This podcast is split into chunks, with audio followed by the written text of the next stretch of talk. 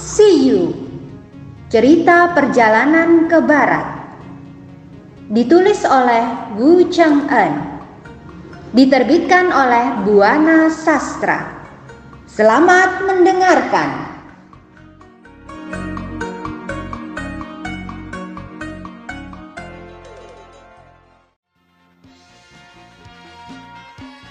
Bab 48 rombongan Tong Sansong dipaksa mengadu ilmu sekali lagi.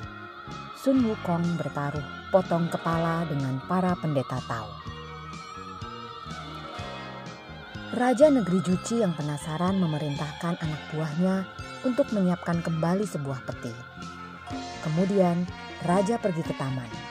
Ia memetik setangkai buah-buahan persik yang besar. Buah itu ia masukkan ke peti. Lalu Peti itu ditutup dengan rapi dan anak buahnya membawa peti itu ke istana.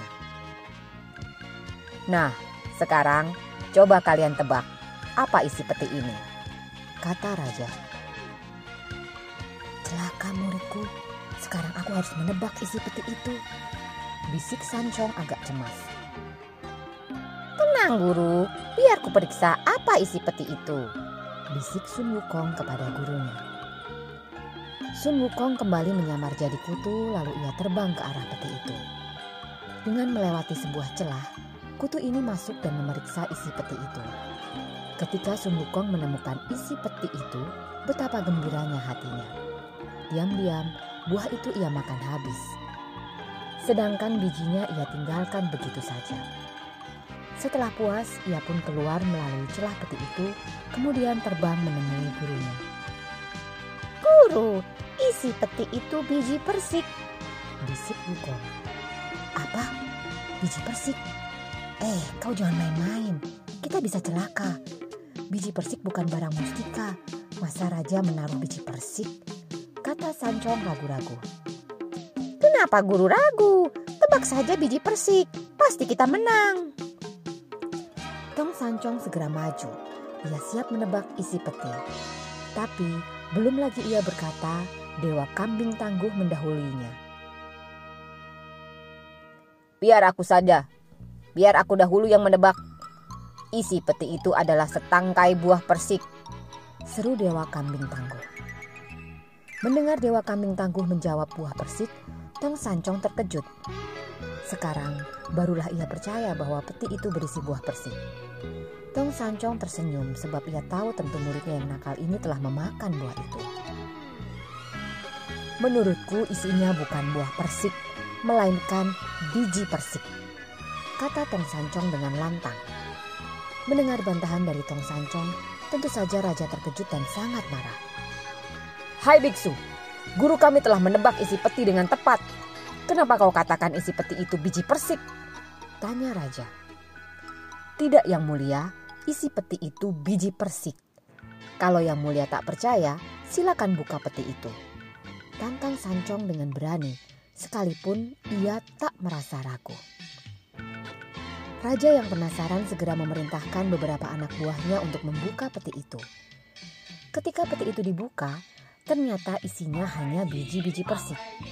Melihat itu, tentu terpaku keheranan.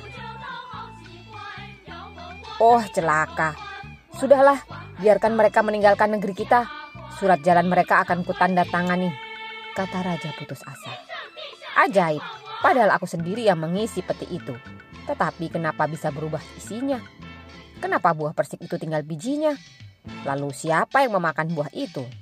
Lanjutnya kebingungan. Setelah terdiam sejenak, raja berkata lagi, "Ah, barangkali dewa telah membantu mereka." Mendengar ucapan raja, Jubaji dan Sabucing tertawa. Rupanya dia tak tahu kelihayan kita, kata Baji kepada Wujing. Ketika raja masih terheran-heran, muncullah dewa macan tangguh dari ruang dalam. Ia telah sadar dan sembuh kembali. Ia pun sudah mendengar tentang pertaruhan yang selalu dimenangkan oleh lawannya. Yang mulia jangan cemas. Sekarang aku yang akan mengajak mereka bertanding. Mungkin para biksu ini mengerti tentang ilmu memendahkan benda dan menukar benda. Akan kumusnahkan kepandian mereka. Kata Dewa Macan Tangguh dengan gemas. Apa guru negara mau mengadu lagi? Tanya Raja. Ya, sediakan peti besar, lalu masukkan seorang pembantu pendeta Tau. Dengan demikian, mereka tak akan bisa menukarnya. Kata Dewa Macan Tangguh menjelaskan. Hai biksu, bagaimana? Apakah kalian masih berani bertaruh? Kata Raja. Kenapa tidak? Sahut Wukong. Raja lalu memerintahkan anak buahnya untuk menyediakan sebuah peti besar. Kemudian, seorang pendeta tahu pesuruh dimasukkan ke peti itu. Peti itu pun ditutup rapat, lalu dibawa keluar. Sekarang, coba kalian tebak apa isi peti ini. Imbuh Raja. Muridku, bagaimana ini? Apa kita bisa menebak lagi? Kata Tong Sancong dengan perlahan. Jangan cemas, akan kuperiksa isi peti itu, guru. Bisik Wukong kepada gurunya. Sekali lagi Sun Wukong keluar dari raganya lalu mengubah dirinya menjadi kutu kecil. Kemudian ia terbang ke peti besar itu dan masuk melalui celah-celah peti. Di dalam peti, ia menemukan seorang pembantu pendeta Tao. Seketika Wukong yang cerdik mendapatkan sebuah ide cemerlang. Ia mengubah dirinya menjadi dewa macan tangguh. Muridku, sapa dewa macan tangguh palsu. Oh guru, kenapa guru ada di sini? Ucap pendeta tahu kecil itu. Muridku, sapa dewa macan tangguh palsu. Oh guru, kenapa guru ada di sini? Ucap pendeta tahu kecil itu. Aku sengaja datang menemuimu dengan kepandaianku. Jawab dewa macan tangguh palsu. Ada keperluan apa guru menemui saya? Tanya si murid. Ternyata biksu lawan kita amat pandai. Dia tahu kalau kau yang ada di dalam peti ini. Jika tebakannya tepat, pasti kita kalah lagi. Jawab Dewa Macan Tangguh Palsu. Lalu apa yang harus kita lakukan guru? Aku akan menipu mereka. Bagaimana caranya? Gampang, aku akan mencukur rambutmu hingga gundul. Jika si biksu itu menebak isi peti ini adalah pendeta Tao, maka ia salah menebak. Sebab sekarang kau bukan pendeta Tao kecil lagi, melainkan seorang biksu yang gundul. Kata sang guru. Ya terserah guru saja, asal kita bisa menang apa pun harus kita lakukan. Kalau sampai kalah lagi, tentu kita akan kalah pamor oleh para biksu itu. Bukan itu saja, raja pun mungkin tak akan mempercayai kita lagi, kata si murid. Bagus muridku, jika kita menang, kau akan kuberi hadiah. Kata Dewa Macan Tangguh Palsu. Lalu diam-diam Sun Wukong mengambil toya besinya yang ia simpan di balik telinganya. Toya itu pun diubahnya menjadi sebuah pisau cukur. Kemudian ia menghampiri si pendeta tahu kecil. Muridku yang baik, aku harap kau bisa sedikit menahan sakit karena pisau cukur ini agak tumpul. Aku mohon kau jangan bersuara. Kata Dewa Macan Tangguh Palsu. Baik guru, jawab si murid. Dengan cepat Sun Wukong mencukur rambut si pendeta tahu kecil itu. Dan dalam sekejap rambutnya pun gundul. Kini dia berubah menjadi seorang biksu. Setelah semua bekas rambut itu disembunyikan, Sun Wukong menyimpan toyanya kembali di balik telinganya. Ah muridku, Kau mirip seorang biksu gundul, hanya pakaianmu yang belum sempurna.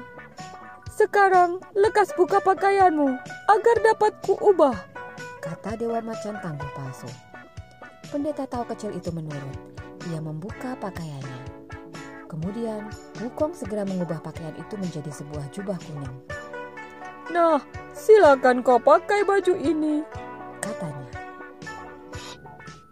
Lalu Sun Wukong mencabut dua helai bulunya yang kemudian diciptakannya menjadi sebuah muyu. Alat yang ditabuk pada saat berdoa dan terbuat dari kayu. Berikut pukulannya. Sekarang dengar kata-kataku. Ucap Dewa Macan Tangguh Palsu. Jika nanti ada yang memanggilmu pendeta tahu kecil, kau jangan keluar. Tapi apabila kau dipanggil biksu, barulah kau keluar. Mengerti? Ya guru, Jawab si murid. Ketika keluar, kau juga harus berdoa sambil memakai muyu ini. Hanya dengan cara itulah kita bisa memenangkan pertandingan ini. Kata Hau Dewa Macan tangguh palsu. Baik guru, saya mengerti.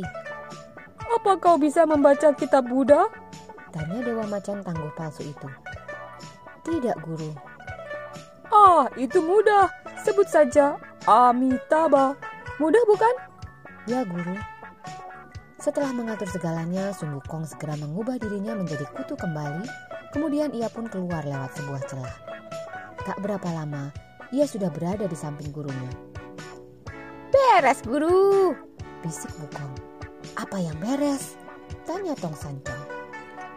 Tebak saja isi peti itu seorang biksu. Bisik sang murid. Baiklah muridku, kata Sancong. Sebelum Tong Sancong menebak isi peti itu, Dewa Macan Tangguh telah mendahului lawannya. Isi peti ini seorang pendeta tahu kecil yang mulia, kata Dewa Macan Tangguh dengan licik. Padahal ia sudah tahu isi peti itu terlebih dahulu. Kalau benar yang ada di dalam peti itu seorang pendeta tahu kecil, keluarlah. Perintah raja. Namun dari dalam peti itu tak ada jawaban. Melihat hal ini tentu saja Dewa Macan Tangguh terkejut bercampur bingung. Karena tak ada jawaban, raja menegur Tong Sancong. Kau menebak apa? Isi peti itu adalah seorang biksu. Hai biksu, keluarlah kau, kata Sancong. Mendengar ada orang yang menyebut biksu, si pendeta tahu kecil segera mendorong pintu peti lalu keluar sambil menabuh muyu sambil nyanjing atau berdoa. Amitabha, serunya. Benar, isi peti itu seorang biksu. Teriak Baji nyaring.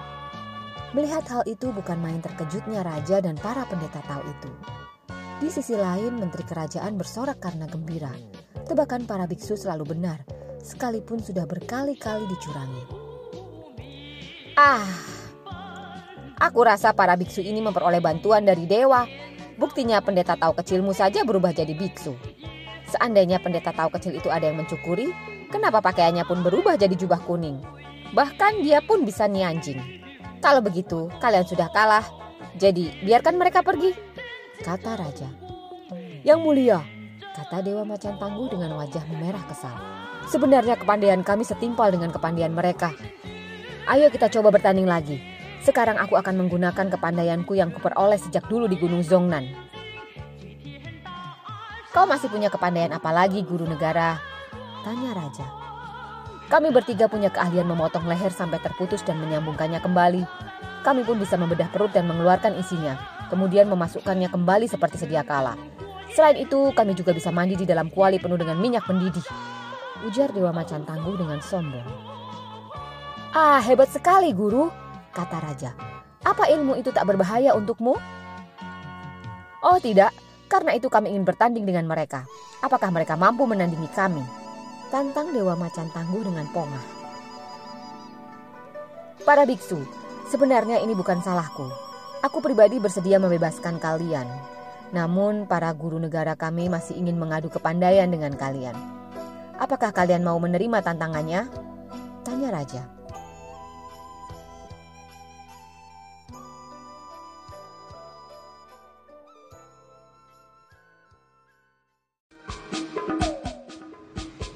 Dengarkan kisah selanjutnya.